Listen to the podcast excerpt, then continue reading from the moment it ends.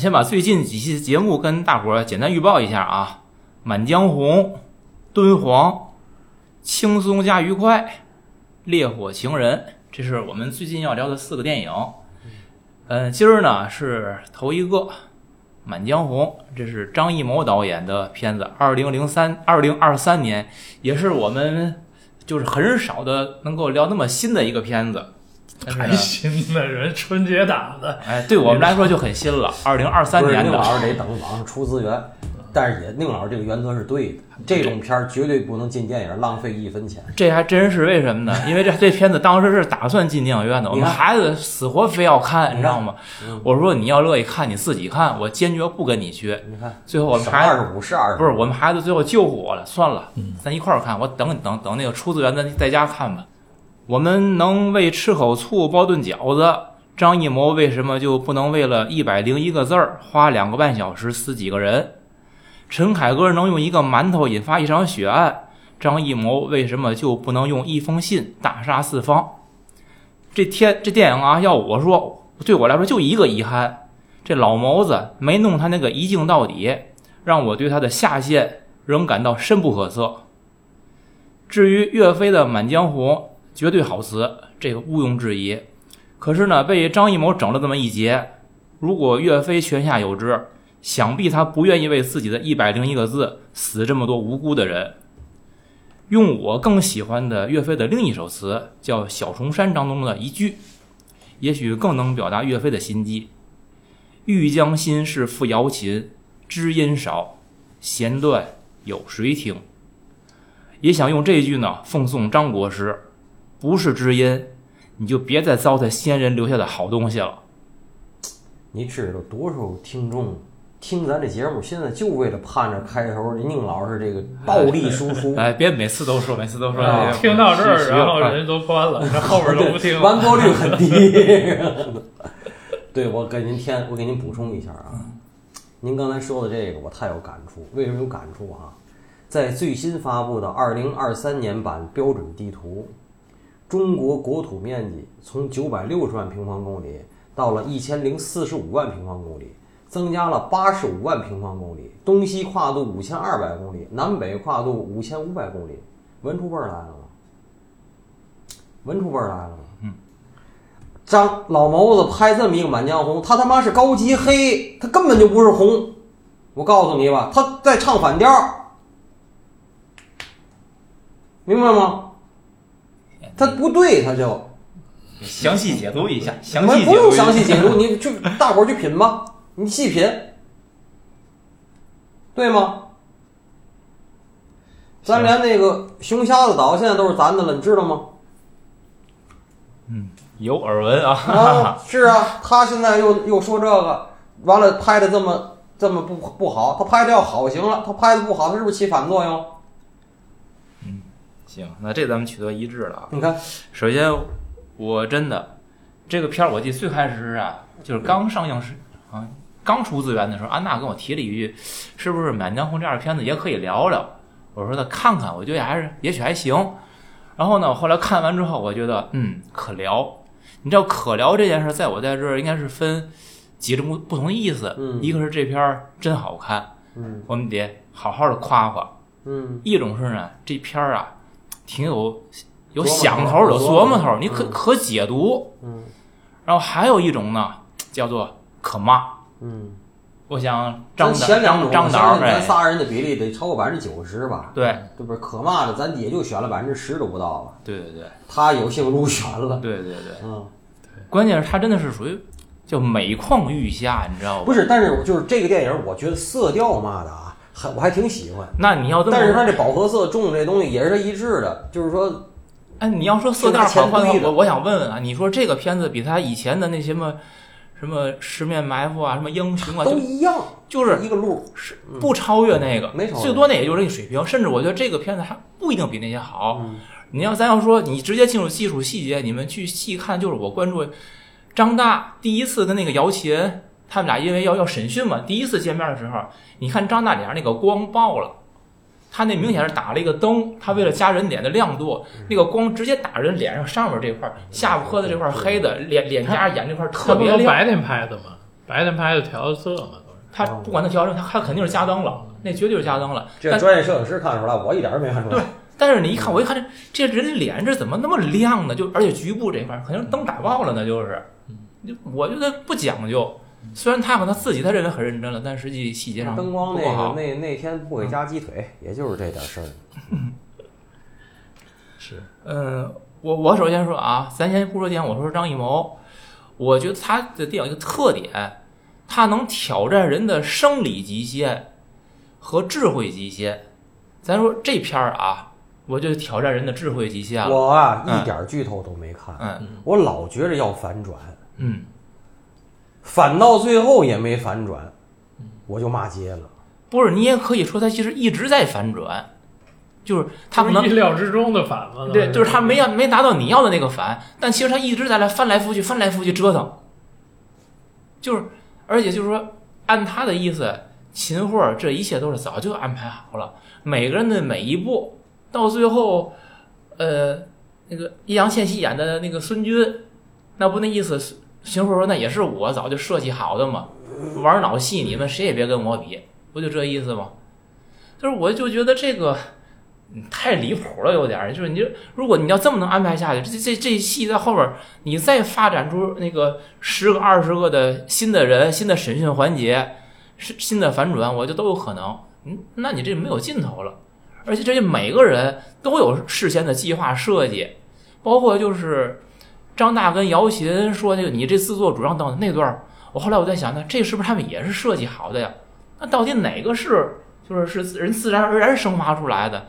哪个全是你设计的，已经分不出来了。这样这电影我就看的就没有意思了。不是挑战智慧极限，再有一个挑战生理极限，这片子里没有。我就忽然想起，张艺谋，就以前他拍那个《十面埋伏》，那金城武都打成什么样了？我觉得都够死几回了。那他受那个伤，最后还能从地里噌就起来了。我说这哪是人啊？这易烊千玺不也这样啊？哎，这比那强太多了。然后。哎，真强太多了那。么容易知足吗？宁老师？真知足。然后你看这里边那个张译演的这个何烈，最后呢，那个姚琴三刀就愣给他捅死了。那你再想想，他上一那个张导上一个片上是上一个还是上上一个？叫《悬崖之上》，张译演的那个那个就是那个那个算算算我我我党人员吧。那个对被严刑审讯逼供，那受刑都受成那样了，最后还能越狱跑，我的个神呐！我说这你吃了兴奋剂也不行啊！我就所以在张导演手里边，就就能让一切不可能变成可能。你说我还能对他有什么不可预期呢？他这几个那个编剧都是那个，就忘了叫啥了，陈张宇陈哎，陈那个陈陈宇，对他就是照着那商业类型片儿去做的。嗯，那我估计他还是不是太成熟，或者是一些想法还是有没有完全的想到。他剧情上总是有这那的问题。他就是就是你发现张艺谋啊，就是他从多少开始，从英雄啊，从啥时候开始，就是一直卯着这个商业走，商业类型片儿走。但是呢，一直是踩点，他踩这个标准的商业类型片的这个这个点儿，总也踩不对。但是他的这个电影啊，它总能有话题性，你发现了吗？不管是票房还是内容，还是这个这个话题性吧，它都有。但是呢，就是你说咱以一个好莱坞的一个商业类型片的标准类型片完成度来说，它的总踩不到点儿。那那我能理解成就是丑闻也能出名儿，也能炒作吗？我能这么理解吗？都可以啊，对吧？对啊，就是人最终就是票房嘛，最终我是我这个知名度摆这儿，然后我出来的东西好坏你们都有的说，那我不就成功了吗？我票房就有了，对吧？你骂我你也得看完才能骂我了，是不是？总比你从老毛的角度，啊我是认真的，我是很真诚做这件事儿的，啊，嗯对吧？但这具体怎么着，那是你们认为，反正我挺认真，我对吧？啊，对，就他恶搞那个，就人网友恶搞他一镜到底那段采访，那他的态度也相当认真的，对不对？你们可能觉得找乐，那我我告诉你，我为什么我想做一镜到底，我为什么没做成？我就真找乐，我就这哎你接着吐槽电影吧。接着吐槽电影。呃，这个我说过，我现在是不看豆瓣儿的，就跟老杨一样，就是我也不想被剧透。但这个我看了一下，那个豆瓣里有一个那个编剧陈宇，他自己写的一个编剧的自己的手机，就是他叫关于《满江红》创作的思考乱炖。先说特别有意思，我一看他这文章，就我先拉底下看了下评论，我发现评论啊，听友自己去看看有多少个该回复已被删除，内容不可见，就是评论里边就已经被刷刷刷了，已经都就是哎，就骂人的，就是就是哔哔哔哔哔，已经在评论里边给哔哔哔哔哔一通了，已经。咱也不知道人说的是什么。然后呢，他这个编剧提到的，就是安安娜刚才提到的，就是要做一个主流电影或者商业大片儿，就是什么样的故事和剧本儿是他想做的。他从三个方面做判断。他第一个维度是故事和剧本儿在主题层面是否提出了足够有价值的问题。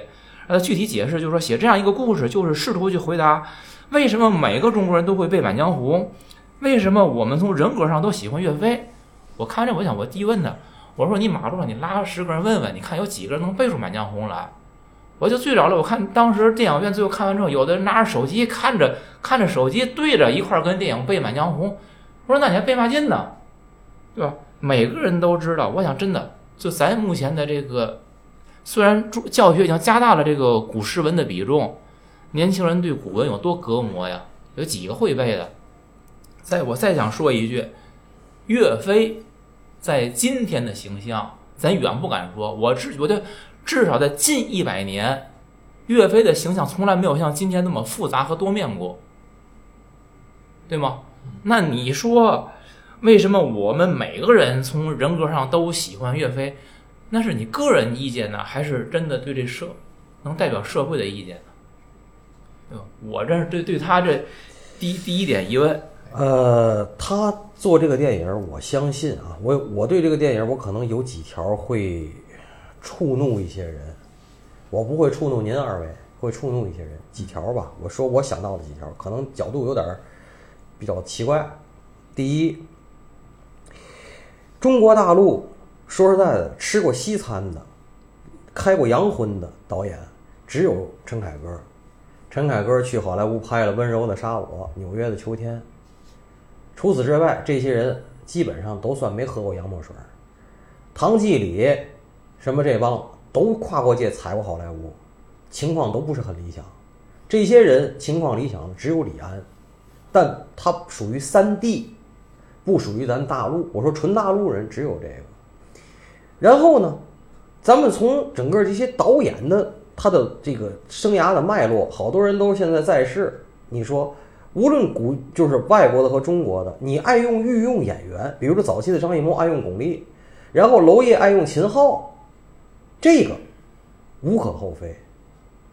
但是我说，你他妈小沈阳红的时候，你用小沈阳；张译红的时候，你连着用张译，用易烊千玺，你这不叫你御用演员，知道吗？岳云鹏，这叫他妈的流量明星。流量明星是干嘛用的？是你接项目立项的时候找资方好拿投资。就是说嘛呢？我有一个张译，有一个什么千亿影、百亿影帝，我有一个易烊千玺，我有一个沈腾，我这仨人我就能带来多少票房？你投吧。这个是一种商业运作的前期的一个保坑的东西。你想吧，这背后是非常丑陋的商业逻辑。我就想，我说我一看这岳云鹏，我一看这张译，因为我现在很讨厌张译，所以我就很出戏。然后再看这沈腾，完了我一看这东西，他到底是证据还是插科打诨？又想又想有证据，又想插科打诨，这东西我就说，我说你妈，你其实又想证据又想插科打诨，其实什么都不是，你就想掏口袋儿，你想掏我口袋儿，你的真实目的是掏口袋儿，你掏口袋儿你就去死，这是我想说的第一条。第二条，我后来最后到我听说了有这么个事儿，就是最后大伙儿得诗朗诵，我快到那城门上诗朗诵的时候，我已经把音量关了。我他妈以前看贞子才把音量关了。那看贞子是他那日本那种惊悚是他妈就靠声音吓人，这个是这声音也够吓人的。完了，我看他们还有好多抖音上说什么起来背背那嘛，我现在正告那些在影院里起来跟着背《满江红》的人，你们要不然就是小粉区，要不然就有变成小粉区的趋势。这是我想说第二条，第三条，他为什么要拍这样电影？就是我开头说的那几句话，他想猫老大的卖门，老大情况来讲，他想猫老大卖门，这卖门没猫好，我跟你说，踩地线上了，知道吗？我觉得历史有的东西其实是还有，对我再给您补充一条，我这个是我恶趣味啊。我岁数大了，我很多事情都跟有以前有一百八十度的转变。但是到今天，我都告诉你，什么岳飞的《满江红》，什么辛弃疾，在我这儿是垃圾。我就那这个啊，你知道我我喜欢什么，嗯，对吧？李义山执手相看泪眼，我耐看，我耐见。昨天晚上我喝酒我还论，我说这个南唐后主、南唐中主，你看看人家写的那都是嘛？小楼昨夜又东风，那是嘛情况？你再看这个还格局小了什么山雀死去，有我嘛事儿？哪天让你当炮灰，你去吗？朝天阙格局大呀，你哪天让你你啊，朝天阙朝天，阙得拿人堆，你去吗？搞对象我可以身体力行去，打仗你身体力行去吗？你去吗？搞对象是亲自搞，打仗你亲自去吗？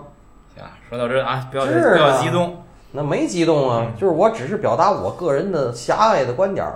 不狭隘。就说这事，我觉得有些东西啊，嗯，不好讲或者讲不清，其实最好就是不讲。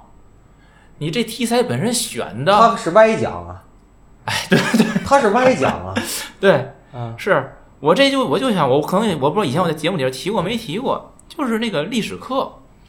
然后我们孩子上历史课的时候就跟我说，老师说这个你说，呃，抗金北宋抗金这个事儿，一方面说吧，说我们这是正义的战争，这个是不是抵御外辱？然后一方面呢又说这个是我们内部矛盾，是属于兄弟之间的这我们都要个。像石榴籽儿，哎对石榴籽儿一样啊。说这个这个丁老师，对你这会儿你要站队啊。对，我就说啊我说这个事儿呢，你不用纠结，怎么写的你就怎么背，按这答有分儿，对吧？张导要钱，咱们要分儿，结果导向是是是这意思吧？但是我想拿出来说的是什么呢嗯？这个考试那是上面是有指挥棒的，没办法，嗯你就这么说就完了。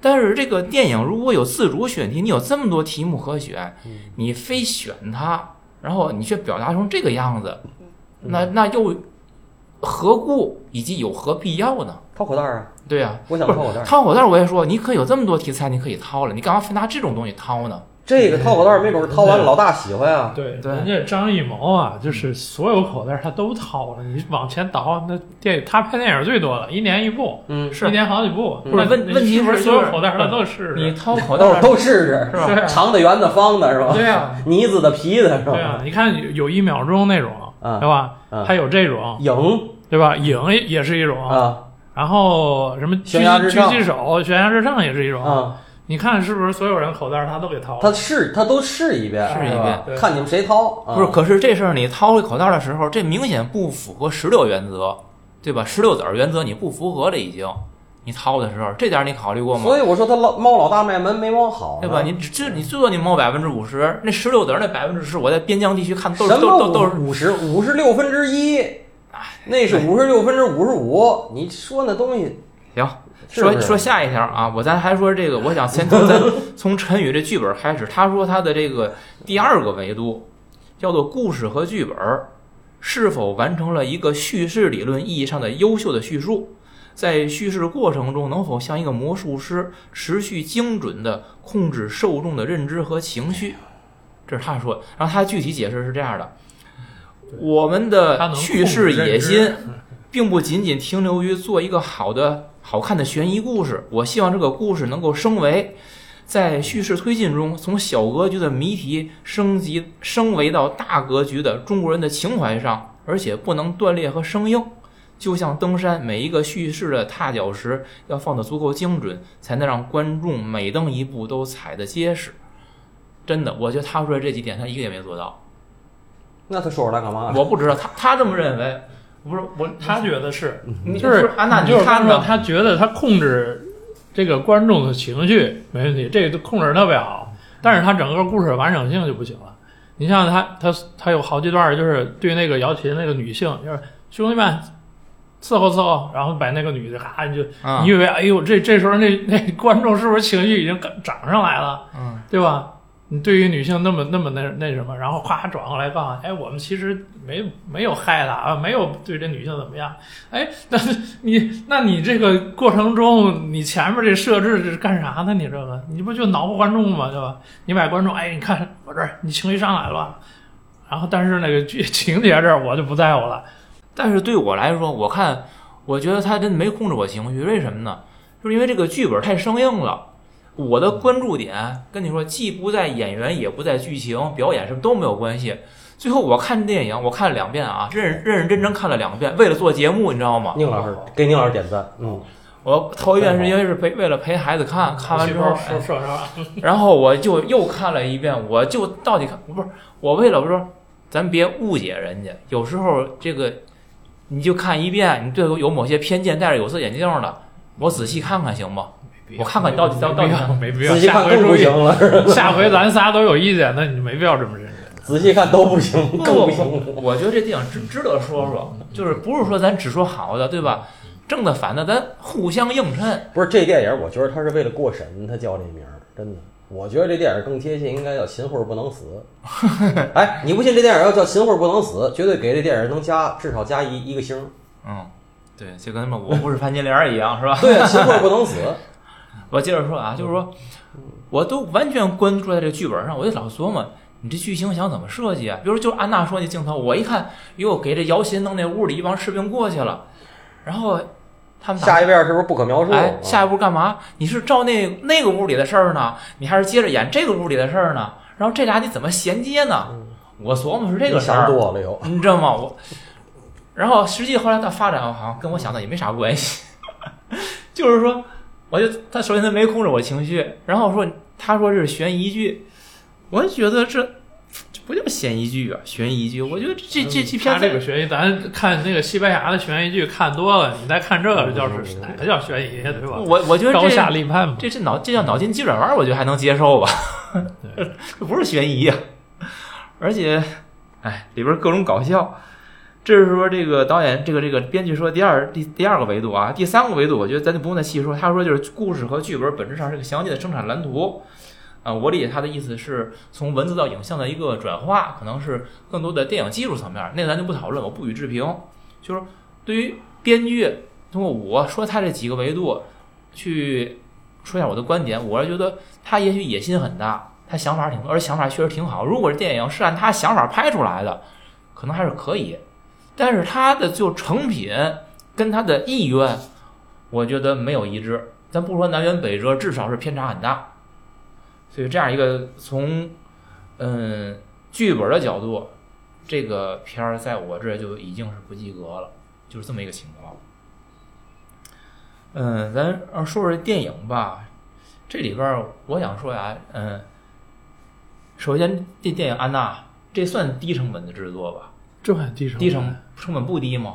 我忘了他投资多少，应该是不低。张艺谋的电影没有低成本，我想问，他这电影投资如果高，是不是服化道都花钱这服化道花钱比较多，然后演员那个工资可是不是比较高？对吧，片酬可能比较高，然后他的场景，他以前起码有点大片场景了，这就这个院子嘛。院子没花钱，是给人院子都打广告了。是但是就是他整个这个，相当于这个舞台就是这个院子，对，来里里里里出外进来来回回的，最多到这院儿大门口，没离开过这个院子。这样的话，这块儿应该省了一大块钱，就而且你这剧组不用到处跑，你就在这地儿待住就行了。来几间屋子你就还开演，你只是辅导画花钱，包括演员的片酬。我是觉得这个片子它不能叫小制作，但我觉得真的应该是成本不是很高吧。嗯他这个院子，他就是在一个固定的院子里拍，他肯定不容易，不像你搭景儿容易，因为他这个房子就这么大，嗯。你像你的摄影机怎么放，那嗯。那些个工作人员往哪儿藏，摆对吧？都都都是问题。你这这个房子拍完了，你得挪到那个，满江这都是红制作成本五亿人民币，嗯，行。我给您查，所以就不要讨论了，不，要讨论了。我给您查完了。行，那那咱就不说这个，但是我觉得花五亿要，哎，你要花五千万一个亿，你做个这个，我也觉得也行。你要花五个亿做个这个，哎，有洗钱怀疑啊！哎，对，安娜替我说了。然后呢，我觉得这个四字弟弟演技还可以，真的。这片儿要是说哪哪都不行我正，想说，就是这里边的所有人演的都很差，嗯这里头就是你矬子里拔将军，你觉得谁演的最好？我觉得这个易烊千玺演的挺好。我觉得雷佳音还行。雷佳音可以，嗯但是嗯他演的这个秦桧形象吧，我觉得有点过了，就是那个感觉有点过了。但是他前半截都是傀儡呀、不过他那里边都是这不是替身，他最后不说了吗？只有两次是替身出来的，剩下都是我自己。他说都都让他替我，他玩疯了，他又不知道自己是谁了，什么话都敢说，胡说八道。就两次，剩下都是自己真人。就是易烊千玺，他很脸谱化，嗯，对吧？对。，然后你看雷佳音这个吧，至至少你从网上倒的历史上看，这些影视剧里，你把秦桧描述成这个样子的也不多。然后他在这里边，他他他能找到一个他的这个状态，我觉得至少你少知道什么？你再回头看啊，这些人，我就是在看的时候，我就是为了咱这节目，我就是提了这个这个题目，就是说都很差，就是咱在里头觉得谁最好，只有你回去再看啊，你就可以快进看，只有雷佳音是放松的，相对放松，那些人都在努力的演，张译啊、沈腾啊。那些都在努力，包括什么小岳岳呀，都在努力的演，只有只有雷佳音是看着是放松的。也就是说，雷佳音演的还有点秦桧的样，剩下张译还是在演张译，岳云鹏在演岳云鹏，你知道吗？还有就是说什么呢？这个流量明星这件事儿，艺不露形永远成立。这个张译的曝光度太高了，岳云鹏在什么跑男什么这些岳这个沈腾这种就是曝光度太高了，这种就没戏。你张艺谋如果用他，你跟他们是一个档次的。您觉得呢？嗯，真的，这我艺不露形这个事儿我就觉得很关键。这个以前看张译，尤其是他跟着科长的时候，我觉得还挺好，真挺喜欢的。然后自打他这个，当然他不只是跟张艺谋，他演别的啊，尤其是跟了这个张艺谋以后，这每况愈下。真的到这片儿里边儿已经没有演技了，就不是说演技好坏的问题，所以我说就没有演技了。张译在今天在张艺谋那儿，我刚才说了，他不是御用，别看好几部都用他，啊对是流量。张译在张艺谋那儿也是流量，跟秦昊对娄烨那意思不一样，明白吗？对但你这不就是你不管你是流量啊，你还是御用还是什么，就是你得值这个啊。对呀、我我真的我以前对他印象一直不错，你老早就就说对他印象不山好了嘛就是我之前就你说他对对他不好，觉得不行了的时候，嗯我还对他印象挺好的了。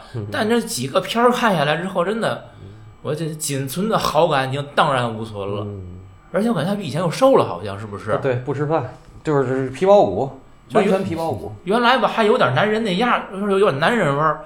我觉得现在越来越娘们儿了，那感觉也瘦，不好，真不真不好。他这个状态啊，你要不要再演这个正面角色，哎演点反派，阴阴险阴险小人，我觉得合适。接点这个角色，反倒能促进他的成长。对，嗯，还有一个刚才咱提到这个秦桧啊，我觉得这个秦桧的形象他塑造其实有点乱，你知道吧？就是，嗯，前面基本就是秦桧就是想找这封信嘛，对他个人的心计其实没有太多的袒露。然后呢，他最后到那个就是张大把那封信写在墙上的时候，他不去看了吗？他说了一点儿，就是就类似于晋人对秦桧的翻案，就是我主和是，我这不也是委曲求全、忍辱负重嘛？你们谁能理解我呀？我这不也是为了大宋嘛？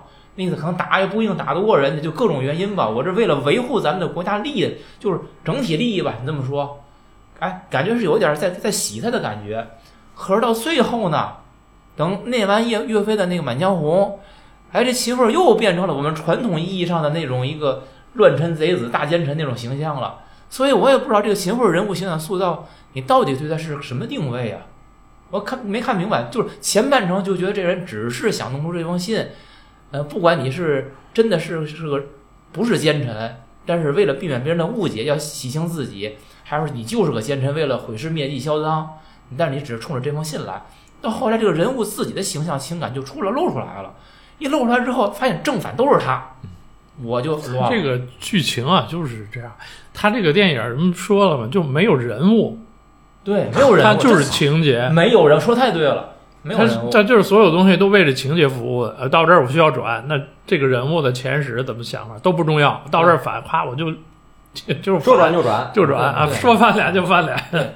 而且也就是说，为什么我看这片儿一直都在关注剧本呢？因为这片儿不需要演员，你知道吗？我说就是不需要演技，不需要表演，你给你搁这儿让你干嘛你就干嘛就完了。干完这事儿完了，这里边你其实发现你每个人他有情感输出吗？都是没有情感输出的，他只是完成动作而已。这样一个电影看下来，可是你要说完成动作的话，那就需要你这个剧本得非常过硬。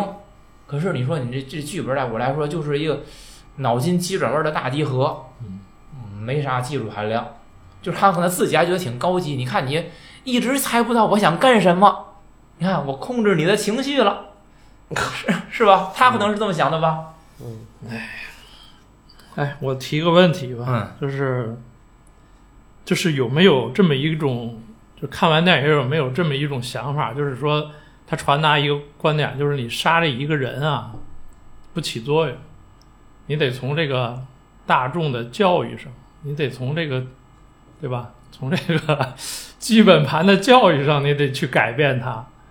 嗯，你说的杀一个人是是吧？是说杀一个秦桧不不管用，不是不是杀一个杀一个秦桧秦桧儿杀一个这事儿秦桧不解决，不解决，你这个得让得让秦桧念《满江红》才解决你。得不是你得让这件事儿或者是这个观念从制度上、从体制上，然后从大众的这种民众的这个基本教育上来去，嗯，改善，有对吧？同意有吗有 有有那说这电影是拔高了吗？就就是加分了吗？就是拔高了。因为你看我这个我在提纲里边，我直接我写了，我说这结尾疯狂煽情啊，到结尾这块儿，嗯然后他疯狂煽我情我，就我就拧没声了吗？不就，我就直接给拧啊对没声然后你看他最后他是什么？最后到有没有什么个人了？最后到沈腾后背那精忠报国四个字一出来，他代表的是岳家军。然后岳家军是什么？沈腾当初是个小混混进去的，就是这个张沈腾演的张大是个小混混进去的，在岳家军里边出来一个大熔炉，出来以后那叫那叫那嘛叫淬火成钢啊，叫百炼成钢，那就可以为了理想，为了信仰，一群人为了一个目标而努力，愿意牺牲自己去做这件事儿。这件事儿啊，这而不是杀一个。安娜说的，我们是为了让某种精神流传下去。但是，什么呀？这哎，，但是来了。啊，如果是这么说的话，那个但是是什么呢？赵构是不是这件事儿的元凶？你说赵构哦对如果他是元凶的话，或者他是参与的话，那你杀一个秦桧儿，对吧？你为什么对那赵构没有一些个对吧想法动作？那你所谓的那些对民众的这些个教育，然后对他们进行《满江红》的教育，那起到什么作用呢？起到的作用就是让问题停在某一个阶段就行了。哎，我们问题一旦发生是不会停的，这是一个问题。还有一个事儿说的是，我昨天喝酒为什么说这个南唐后主呢？我还是讲这个，我说我相对于明史，我更喜欢宋史。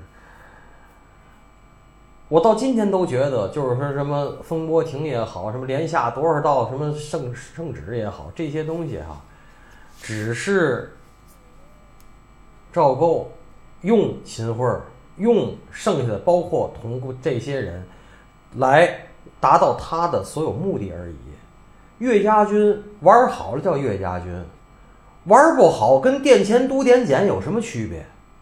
他老祖那就是殿前都点检，母少国疑，母少岳飞的形象从来没那么复杂过。所以呀、母少国疑，我不想想我老祖怎么上的位吗？我操，你他妈再成了型，你你回来给我去了，我们家就这么上的位。你这情况来讲，你觉得是秦桧是恶人，还是后边的人是恶人啊？那秦桧是执行的，而且秦桧也就是咱中国的事儿复杂就复杂在这儿。他作为一个刽子手，其实秦桧是刽子手，他作为刽子手，他自个儿也要往自个儿口袋里扒拉东西。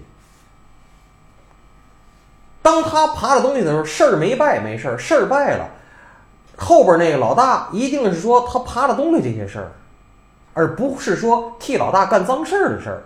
我得拿你别的事儿弄。我说这没毛病吧？你替我，你替我执行那些事儿，执行了就完了。我要弱化那个事儿，但是我要说你个人的这些污点，你这个对吧？这个什么这个多少以后什么什么事儿以后，你就什么仍然不收手，仍然不这个不那个的，这不咱们今天天看吗？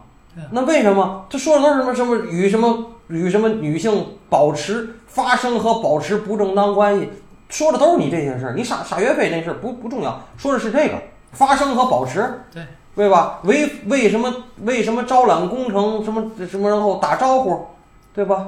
对。这都是你的事儿啊，这不是我的事儿啊。对呀、我现在逮你这有问题吗？太对了，太对了。啊，你看早晨呢，我跟你说，哎，早晨那个不是就是就是每每每天早晨有时间就听听新闻，新闻里天天不都我念这段吗？新闻每天早上都有有那么几分钟，就是哪个省哪哪哪哪官员哪哪干部又因为什么什么就进去了，如何如何处理了，之后，哎对。不收手，对对吧？对，每天都有几个人就这样这样，有人孩子就问我说。怎么这么多呀？天天天天都有。孩子问题多啊，啊！你们孩子，我跟你说，我跟你说，情况来讲，注意了啊。嗯，然后那个这不是不是我们孩子，别人我听别人说的。你看呃那个开始，我有个朋友，然后呢，我就说呢，我说这事儿是这样的，可能不是说他们有问题，不只是他们有问题，啊，而是呢，所有人可能都有问题，但是呢，只是他们被暴露出来。啊，为什么呢？因为你不能没问题。领老大希望你有问题，老怕就老大就怕你没问题，但是呢，报的是这个问题，知道吗？其实不是因为这个问题，其哎对，啊，还有一些人呢，因为没有想没有需要报他的那些原因，所以呢，问题就不是问题。孩子不懂，孩子不懂，对对对，你这解释太太太深奥，没戏没戏听不懂。没戏没戏。我就想我相信咱们忽悠听忽悠一下咱们听众能听懂老老杨，嗯就是就是这个意思，就是你每天你听新闻时，你就觉得就所以按照老有意思师说的这个，就是说嗯，完全是我也想问的，就是说，我一直说，就是秦桧不能死，双方都认为秦桧不能死。如果秦桧死了，老大就这个屏障就没有了，你们的矛头就指我了，明白吗？是不是这意思？为这个他也不能死。所以你看这里边反复提我得保个概念，他我说那个叫管孙军，张大管孙军叫走狗。其实呢，这里谁不是走狗呢？都是嘛。秦桧是一个最大的走狗而已，嗯孙军是个小走狗。嗯，嗯那那张译演那个何力，包括那个那个小中层岳演的吴玉吴玉春，中层中中层走狗 对吧？你们说白了就是一个工具，人不是工具人哎，工具人都是工具人，有阶有阶级，对，这工具人都有阶级。就就就就这个意思。那你要这么说，那电影深了。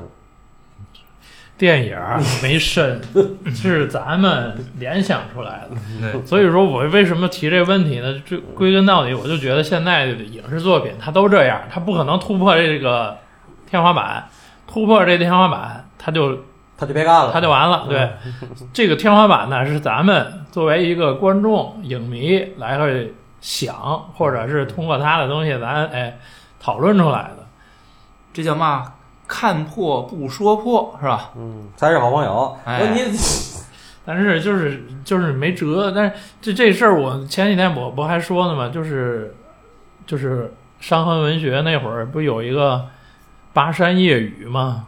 那个电影获得金鸡百花奖，然后他的这个电影的编剧有个弟弟，也编剧了一部电影，那部电影跟他呃题材差不多，呃叫《太阳和人》，然后还有名字叫《苦恋》。差不多是同年的。那部电影打拍完上映没几天就给封了，然后大家可以去找一下那个具体的那个凤凰对他们有一个采访吧，就说那个电影具体谁也没看过，咱也没看过，然后但是通过他们的这些访谈，你能知道他对某些事儿啊，他有一个很尖刻的一个问，那个问我估计就是他被禁的一个原因。这个问我觉得就是现在所有电影它没有那个问的原因。这个其实也不难这个事儿，嗯但是就是你说，你说四十多年前人们电影里都想到这件事儿，那现在电影你为什么不想到？就是大家不愿意去问这事儿，对吧？但是我觉得电影不问，或者咱从看电影影迷的角度，咱得想到这件事儿，对吧？嗯，他电影告诉你《满江红》最后全军那个朗诵《满江红》，那你得问一下，对吧？为什么要朗诵《满江红》，对吧？为什么是上面那个人，对吧？你得问一下。我觉得这是咱们作为看电影的人应该琢磨的事儿。他是因为因为现在电影电影人不琢磨这件事儿，对，咱们电影人啊咱们看电影得琢你看磨。这期但我安娜老师有我就是情怀有我情怀同意啊，就是我我接着安娜老师这说啊，给还有个角度，就是不问呢，可能从一些知识分子角度，他们其实心里也清楚，他们不在作品里边问，嗯，观众问不问是自己的事儿啊。实际还有个角度，就是特别市井的老百姓，就是他们，你觉得他们没问吗？其实他们都已经问过了。嗯，我就今天早晨我摊套煎饼果子，然后呢，我就听那个一个另外一个人买煎饼果子，跟摊煎饼果子那说，我不说内容了啊，全是安娜你说的这些个问，问的全是这个，没没素质啊，就大天津话，特别直白说的，天津话就是没素质是吧？不是，我不是说天津话没素质，我就是是，我就不能说天津话一点不好。他 他用天津话问的，问的特别的有素质。嗯，对，那必须。然后呢，就是这个意思，就类似的东西，其实你在市井里边，你去买菜呀，各种乱七八糟的事儿，你会经常听到有很多人在说这些东西。大家其实不是不问，我觉得也不是不明白，他也许想不清太深层次的原因，但是他对现象有观察，他对这个事情有自己的态度和观点，他只是不能说，或者是没有场合去说。所以我们永远不可能在一些个正常的一些开放的渠道里边儿，你去听。我一个哥们儿就在上周去了咱们东北那个烤肉特别有名的城市，嗯，去那个城市下面离着一百多公里的一个县叫讷河，言字边儿一个内内部的内。啊，去了讷河，然后在那儿因为他是出差公干，然后人家那个就是那个生产商给他派了个司机，这两天都跟着他，他就爱跟那个司机聊天儿。那个县离那个烤肉有名的城市还有一百多公里呢，就离了一百多公里那么个工厂，等于是县级市的司机，稍微稍微熟一点儿就破口大骂，都以为我们忘了是吗？这事儿现在就不提了是吗？就就那件事儿，就那考试烤烤肉有名的城市出那件事儿，就那么多人就再也不提了是吗？也不问责，也不提了是吗？不提了。但是老百姓没忘啊，老百姓提起来就破口大骂呀，打着打着球就不见了，知道吗？所以你这东西，你甭说是天问、地问、人问，操，老百姓，我相信中国的老百姓啊，在他的有意的布控之下或者控制之下，大部分的是会忘的。只咱老说什么七秒的记忆或者七秒的不如，但是也有没忘的人，这个有，就是你还是也接着你说这个，就是当年有一年个正态分布。对就是那个你看，就是咱现在已经没有了，就是你像北京的各种就是公共交通，就是你往前推个十年二十年，比天津便宜很多吧，五毛，对吧？一直就当时就觉得为嘛我们那么贵，北京那么便宜？嗯当然就是，嗯，北京的人说过，就是说这个东西大概还是就是当这个事儿它是有伤痕的，其实是官方在通过各种方式，就是想降低你的生活成本，给使你感到就是好处吧，就算是，都是一一种去弥合。就是这事儿只是不说，其实从来没忘逼，逼掉，从从来没忘。嗯，逼逼掉。就对我是我是接接着你这话说，我这话题起的有点问题啊，嗯咱咱是不是转一个？转一个来来多结束了吧？转转话题这事儿我擅长啊，嗯反转嘛不就是？你看你以为只有张艺谋会吗你吗？看，你看，嗯，他说这叫写悬疑剧，但是你看他这剧里边还加了好多搞笑元素。我不知道你们看这些搞笑元素什么感觉啊？我提几个，比如说最开始，呃，那个孙军踢张大屁股那段，踢他，沈腾来，你别光就一个地儿踢呀，疼啊那意思。我就觉得你是我知道你在搞笑，真真低级呀、好无聊很多这样啊。然后尬尬对吧？屎尿屁的，对，然后那个那个丁三旺说想再吃一回那个什么宰相吃的东西，哎，他说那个“在”字儿了吗？哎，你们俩听见了吗？嗯，哎，你听见了吗？哎，你说你没听见，你在这待着，你不听，你干嘛呢？你为什么没听见呢？你看有劲吗？这个进度条往回倒，哎，你就知道了。你不电影院里面没法倒，对吧？有资源你往回倒倒倒，他问没问？我告诉你，我第一回看我没倒，第二回看我留意了一下，啊丁三旺是这样，他说我我想在，然后字幕好像是个省略号，呃，吃一次什么那个丞宰相吃过的东西，他有个停顿，就是他说在跟吃一次的时候，那中间有个停顿。啊，明显是什么设计好的，就是这点儿要说啊，活儿挺细的，就是这个表演细节也做到了。他就故意说我这个，哎，我再停一下，然后把再再吞回去。我想我吃一吃一下宰相吃的东西，所以赛你觉得他说了呢，他实际是吐露出来了，但是你没注意，可能你就忽略过去了。这细节剧本里肯就是那个电影里边肯定是做这做有这铺垫，但是呢，你如果不自不自己倒一遍，谁也记不住这事儿。可是你在后边，你跟那几个人，孙军还有他那俩手下，你们纠结个“赛”字儿，我觉得就很多余，不是这东西有什么意义呢？就是没意义吗。就是我我说没没劲，还有一个没劲，他整了好好多回，就是各种捂嘴堵耳朵。哎，你别说我不听，不是你你去跟谁说去？那个别当着我面说诸如此类。最后那个张大还非得就说出来，你看咱俩在一条船上了。我是觉得挺没必要的，就是他大概是想表达这帮人都在掩耳盗铃，其实谁都明白，也谁都想，但是呢，在别人面前都装蒜。那就是假装是我不关心，别别别别把我掺和进去。是你们谁都知道，你们都是一条船上的，这事儿最后都得死，谁也跑不了。可是呢，他还得非得这样演，就是还是我说，我觉得就是不高级，意思对，但是表达的不高级，意思也不对。这意思也不对。再说一个，这片儿这个音乐你们怎么看？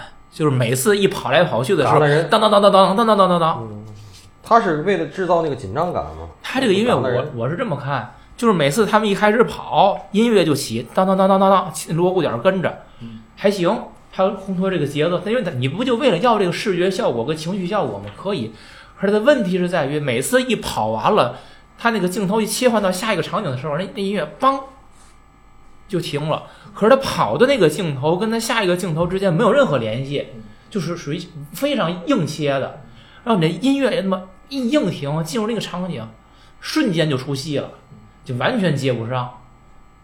如果这个也是故意为之的话，我不知道他们这有什么这个理论指导没有，或者是这是什么审美原则。我只觉得出戏，没有其他的任何的，就是对于我的情绪的烘托啊或者带来紧张感、节奏感都没有。什么转场就是转场，技转术不高，转场。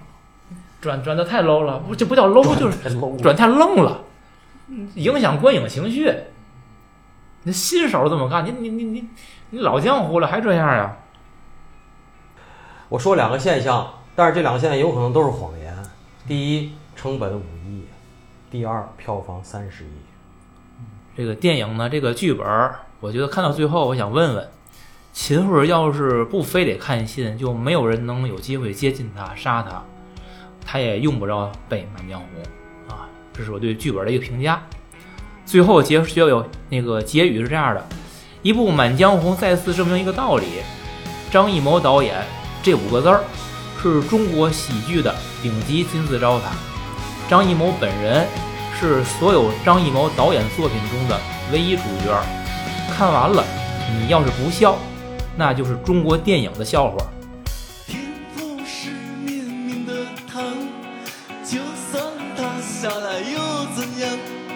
深呼吸，甩开悲伤，生气想爆炸就大声唱，爱很 easy，心情也会微味，梦很 easy，梦是飞向成果，推向海浪，彩虹梦一场。